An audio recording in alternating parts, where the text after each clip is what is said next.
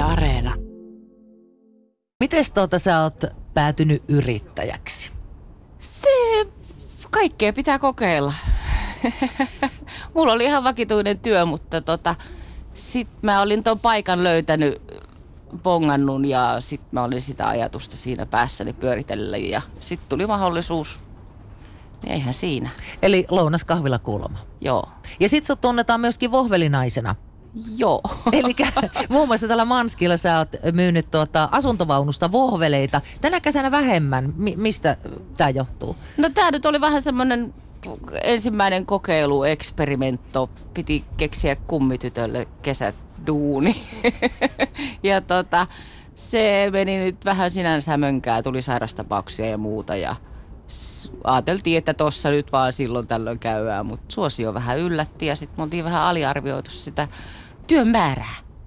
Niin Ei se mikään helppo homma, mitä vääntää vohveleita. No ei, sitä, no ei se itse vohvelin tekeminen niin, mutta kaikki se muu työ siinä muun työn ohessa sitten. Montako päivää sä seisoit tänä kesänä vohvelivaunussa? No en mä itse henkkoht siinä montaa päivää ollut. Sä Mulla pisit kummitytön töihin? Joo, mulla oli siinä kummityttö ja toinen työntekijä. Mutta tota, en mä laskenut päiviä. Mm. Se oli vähän semmoista, aloitus meni vähän mönkää ja sitten tuli äkkilopetus ja se ei mennyt niinku trömssöös. No mutta jos suosio oli kova, niin mitä sä oot sä miettinyt ensi kesää? Varmasti jo kouvolalaiset miettii, että tuleekohan se Anun asuntovaunu tänne. No mä vähän miettinyt, mutta en ole sen tarkemmin kerennyt. Katsotaan sitä sitten lähempään. Faniryhmä on varmaan iso. No tuntuu siltä. niin kuin sanoin, tämä suosio nyt vähän yllätti. Tosiaan sulla on toi lounaskahvila kulma. Minkälaista täällä on yrittää ravintoloitsijana?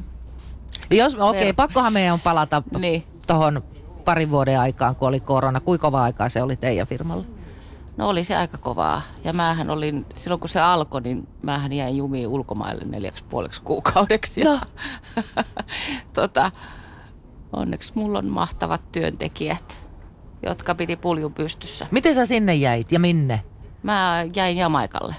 Joo. No, lennot peruttu ja kaikki paikat kiinni ja eihän sieltä sitten mihinkään päässyt. Mitä, sä, mitä neljä ja puoli kuukautta? Joo. Mitä sä siellä teit silloin? No mä oltiin siellä yhden tuttavan luona. Si- Silloin onneksi sellainen iso hostelli ja siellä kyllä kaiken näköistä pikkupuuhastelua riitti. Et sinällään nyt meidän piti ollakin siellä kaksi kuukautta, että se oli hyvin valmisteltu näin pidemmäksi reissuksi, mutta tota, sitten se meni vielä tuplat siitä. Osasit sä nauttia, että sä sait tuplat olla Jamaikalla? No kyllä mä välillä osasin. mutta olihan se aika kaoottista. Mikä tilanne on nyt? Nyt on vissi aika palautunut ravintolaelämä normaaliin. On ja sitten kun me tehdään pitopalvelua ja juhlapuolta, niin nythän se on sitten taas niin sanotusti räjähtänyt käsiin. Hirveästi on nyt vieläkin tehdään, mitkä on mitä on jo siirretty, jotain häitä ja muita niin kuin parin vuoden takaa. Ja Niin kuin pari sitten- vuotta sitten varmaan sun päivyri tyhjeni Joo, täysin. se loppui kuin seinää ja sitten tota, mut nyt vielä ja sitten on kaikilta jäänyt juhlat pitämättä, niin nyt pitäisi olla sitten taas monessa paikkaa yhtä aikaa, että tuntuu, että ikinä ei ole hyvä.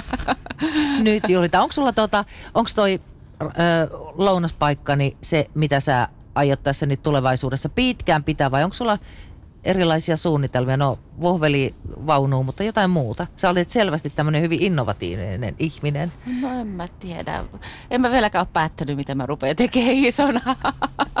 Mutta tota, kyllä nyt tämän viimeaikoisen työn tekemisen määrän suhteen miettii, ei Herra Jumala, jos tota pitää pystyä tekemään eläkeikään, niin en tiedä.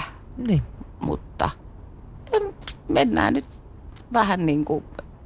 Mä oon hirveän huono tekemään mitään kauhean pitkän tähtäimen suunnitelmia ja semmosia, että tää on vähän silleen... Katsotaan, mitä seuraava päivä tuo tullessaan. Näin juuri. No niin. Se on varmaan aika hyvä ominaisuus yrittäjille myös, että pystyy keskittymään tähän hetkeen eikä ole huolissaan vaikka vuoden päästä tulevista asioista. Joo, että jos tässä nyt kävisi kaikkea koko ajan murehtimaan, niin eihän tästä tulisi yhtään mitään. Tietysti toi nyt sähkön energian hinta. Mihin tämä menee? Mitä tehdään?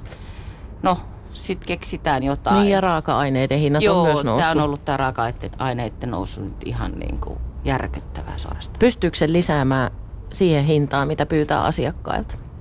No ei sitä oikein pysty. Tai en mä pysty, en mä kehtaa. Se on jotenkin niin kuin, jos mä nyt nostan tota lounaan hintaa niin kuin ihan älyttömiin, niin eihän mulla enää, ei niillä työntekijä, meilläkin käy siinä sellaista niin, kuin, niin sanottua duunariporukkaa, niin ne lakkaa sitten käymästä lounaalla.